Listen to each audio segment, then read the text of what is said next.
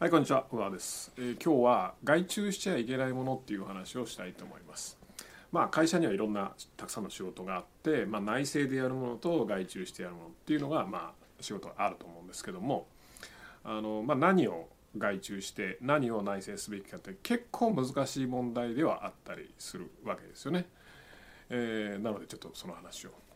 というのもね、ついこの間まあそういう話になりまして、あのーこの23ヶ月前かな2ヶ月前ぐらいかなもともと広告代理店でね、まあ、役員やってた子が、あのーうちの会社にまあジョインしてくれて、えーゴリゴリ広告作ってたんですね。でやっと1ヶ月ぐらいでまあ広告ができて、まあ、ランディングページを作ってたんですけどランディングページができてで、えーじゃあこのページをどんどん広告に回そうと、ね、ガリガリ取るぞみたいな感じで、ま、やってたわけですけどもでその子はあの広告のランディングページを作るのはすごく得意だと。だけど実際広告の運用をするのはあの別にそんな得意じゃないから前いた会社にあの外注しようという話になったわけですよね。でまあ、外注すると、まあ、広告費の20%とかあ取られるわけですけどもあのそこでまあいろいろちょっと本当にそれ外注していいのかっていう話にまあなったわけです。そもそもその広告っていうのはあまあ以前から何度も言ってる通り広告は営業マンですから、ネット上で新規客を獲得する行為ですよね広告営業マンだと。だからってことは営業を広告を外注するっていうことは営業を外注するみたいな話なわけですよ。まあ厳密に言うとそのランディングページを作るのは自社でやってその広告の運用まあいろいろあるわけですよ。ごちゃごちゃごちゃこう管理画面いじってどうのこうのとかね、えークリック単価をどうこうするとかね、えーまあいろいろターゲティングをどうこうするとかまあいろいろやる運用っていうのがあるんですけど広告ネット広告には運用とそのクリエイティブっていうのがあって、まあ、クリエイティブは自社でやって運用を外部に任せるね、えー代理店に任せるっていうのはまあ使い方としては非常にありではあるかなとは僕は思ってるんですけども、まあ、代理店とうまく付き合うためにはそういうやり方が一番いいとは思ってるんですね。ただ一般的にそうだけどうちは本当にそれでいいのかなっていう話をしたわけです。なんでかっていうと、まあ、うちはやっぱりその得意分野マーケティングで中核業務なわけですよね。で、えーまあどんな事業も、まあ、マーケティングとプロダクトっていう2つの領域しかないわけですね集客販売と、えー商品開発、ね、商品の改善ねこういった2つの領域しか重要なあの価値を生み出す活動ってないわけです。でその中のマーケティングでしかも得意分野としてるところで、まあ、たとえ一部だったとして、まあ、運用だったとしても外注していいんだろうかなっていうことを非常に考えたわけです。というのも、えーもちろんね外注した方が圧倒的に結果出るのが早いです。なんでかっていうとやっぱりあ特に新しい媒体だっていうのもあるんですよね。普段僕らが使ってる Facebook とか Google とか、えー Yahoo とかそういうとこじゃなくて、えー結構マイナーな新しい媒体を使うので全くこう我々にこう見識がない領域なわけです。だからもちろんその代理店はそこでずっと専門にやってるわけだからすごく知見が溜まってるので、まあ、もちろんそっち使った方が結果は絶対早いと、まあ、いうのは間違いないんですけども果たしてそれをやっていいのかなっていうね。というのもやっぱ自社の一番のその付加価値を生み出す活動であるしもしそこを外注してしまうとあのその仕事の経験値っていうのが積まれていかないわけですよね社内に。あの多分まあでも運用だったらいいんじゃないっていう考えもあるんですけどもただなんでこんなことを言うかというと一般的にはあのほとんどのおそらく広告代理店使ってる会社のほとんどがそうだと思うんですけどもあの全部丸投げしてあの委任してると思うんですよね委任というか外注してると思います。でそうなるとね広告は営業マンですから営業を外注してるっていうのはもう完全に同じになっちゃいますと。そうすると営業外注していいんですかっていう話になるんですよね。でこれコロナが第一波の時にもねすごくニュースで流れたんですよ。なんかとある飲食店が本当に客が来なくなってやばいみたいな話だったんですけども でそれなんで来なくなったかっていうと近所になんかでかい公園ホールみたいなのがあったわけですよね。で公園ホールみたいなのがあってそこにそのいろんなものを見に来るお客さんがちょろちょろちょろちょろ流れてきてまあ飲食店に入るっていう話だったんですけども結局そのコロナでその講演会とかそういうのが全部なくなっちゃったから、ね、誰も来ない、ね、そしたらそこに依存してたところも同じく潰れるっていうことになったわけででコメントでね、えー、ヤフーニュースのコメントで大沢かなんかが結局この飲食店は集客を他社に依存してたからもう一瞬でダメになったんだっていう話をしてたわけです。しかも他社でかつ一箇所にねにそ他社でかつ一箇所に依存してたからそこが潰れた時一緒に共倒れすると。集客販売っていうのはまあ基本的には他社に依存しちゃダメなことですよね。マーケティングとプロダクトね。この2つの領域の中で片っぽ全部依存してものすごいいい品質の高い商品を扱っててね、売らせてくださいっていうね代理店とかあの販売店みたいなのがバンバン来るとまあそれぐらいだったらまあまだいいかもしれないけどもでもやっぱり世の中の優れた企業っていうのは両方やってます。両方うまくやってます。で両方うまくやるところがやっぱりその業績が上がるっていうようなまあ傾向があると思いますね、まあ、例えばキーエンスとかねすごく時価総額え日本で1位が1位じゃないか2位とかになったんでしたっけ？なんか忘れましたけどもすごくあのめちゃくちゃ利益率の高い会社年収もめちゃくちゃ高いっていうので評判ですけど就活生の間では。ね。そこもあの一般的にまああそこの商品も商品と営業がすごいっていう話なんですけどもまあ営業の方がおそらくすごくなんていうかなこう目立ってね。えー、コンサルティング営業でどうのこうのだみたいなことをこう言われてると思うんですけどもあそこはやっぱ商品開発製品開発もすごく素晴らしいんですってね。で普通はそのああいうメーカーっていうのは商品開発製品の開発だけに集中して販売は全部代理店に任せとかにしちゃうわけですよ。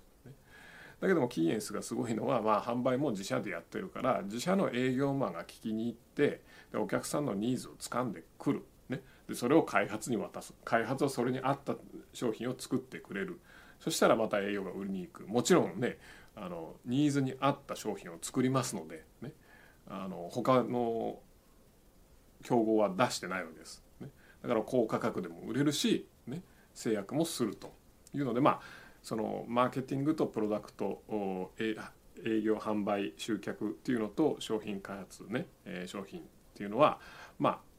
表裏みたいなものでね、えー、分断して考えるべきではないんですけどもだから両方ともやってるとすごいスピードでこう改善が回るのですごい優秀なまあ企業になっていくわけですよ。ただそれを最初から両方やろうとするとなかなか難しいとね。まあ、実際問題企業のその会社のキャパ能力のキャパっていうのがありますから両方ねいい商品も作るし売り売るのもすごくうまいって両方できるとこってなかなか最初からないわけですね。だから最初はま片方だけに集中してもう一方は他者にま依存したり他者に任せるっていうのでもいいと思います。ねまあ、例えばあれですねアップルなんかはスティーブ・ジョブスが営業やっててスティーブ・ウォズニアックがあの創業の頃ですよあのアップル2とかねアップル1とかすごいプロダクトを作ってそれを売る人がいてまあ両方いたのですごく回ったっていう話ですけどもまあなかなかその我々そうもいかないのでうちなんかはねあの最初はやっぱ営業の方ねマーケティングの方に集中したんですね。こっちの技術まあ僕はたまたまそのマーケティングやりたかったっていうのが あるっていうのもありますけどもに集中したのでまあここだけの話創業の頃売ってた商品を今見たらもう叩き壊したくなりますよね。なんだこれはってね、うん、それぐらい別に何ていうかな質的に素晴らしかったかっていうとまあまあぶっちゃけそんなこともないですね。ただ企業として規模が大きくなっていく上でいっていろんなその能力が身についていくわけですね。でキャパも広くなっていくわけです。でそうなってくるとその商品開発の方にもどんどんどんどん力入れてまあだっていい商品売れあの短期的にはなんとかなりますけど長期的にはやっぱりいい商品を売り続けないとどうにもなりませんからね、質の悪い商品を短期的に売ったとしてもねあのそれじゃ企業って続かないじゃないですか。だからなんだかんだ言ってキャパが大きくなっていけば商品を改善するようになってくるわけですよ。でいい商品を作るようになっていってい、えー、くっていう話なんですけどもあのだから最初片っぽでもいいと思うんですね。だからうちはそのマーケティングとか営業系集客販売ね、えー、セールスそういったところに集中しましたけども最初にね商品に集中していい商品をまあ結構大抵のその小さい会社っていうのはこっちだと思うんですけどもね。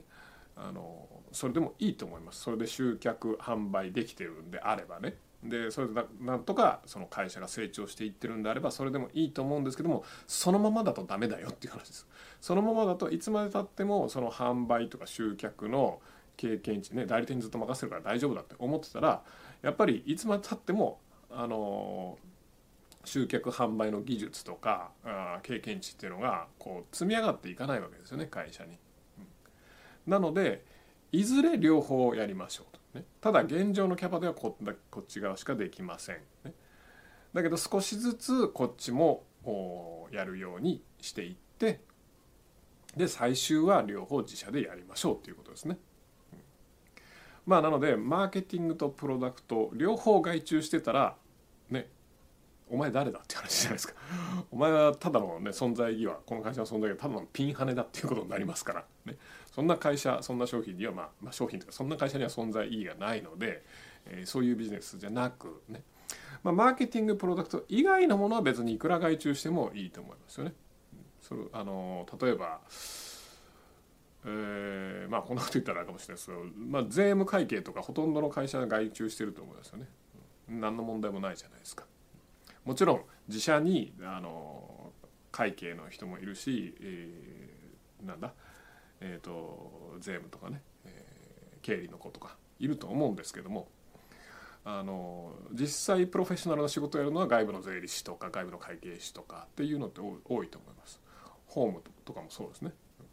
結局最終は外部の弁護士と契約してどのこのとかやるとかだと思うんですけどもまああのとにかく自社の強み自社の基幹業務にじゃないところは別に要するに経験値が積,、ま、積み上がらなくてもいいっていうところは別に外注してもいいと思うんですよね。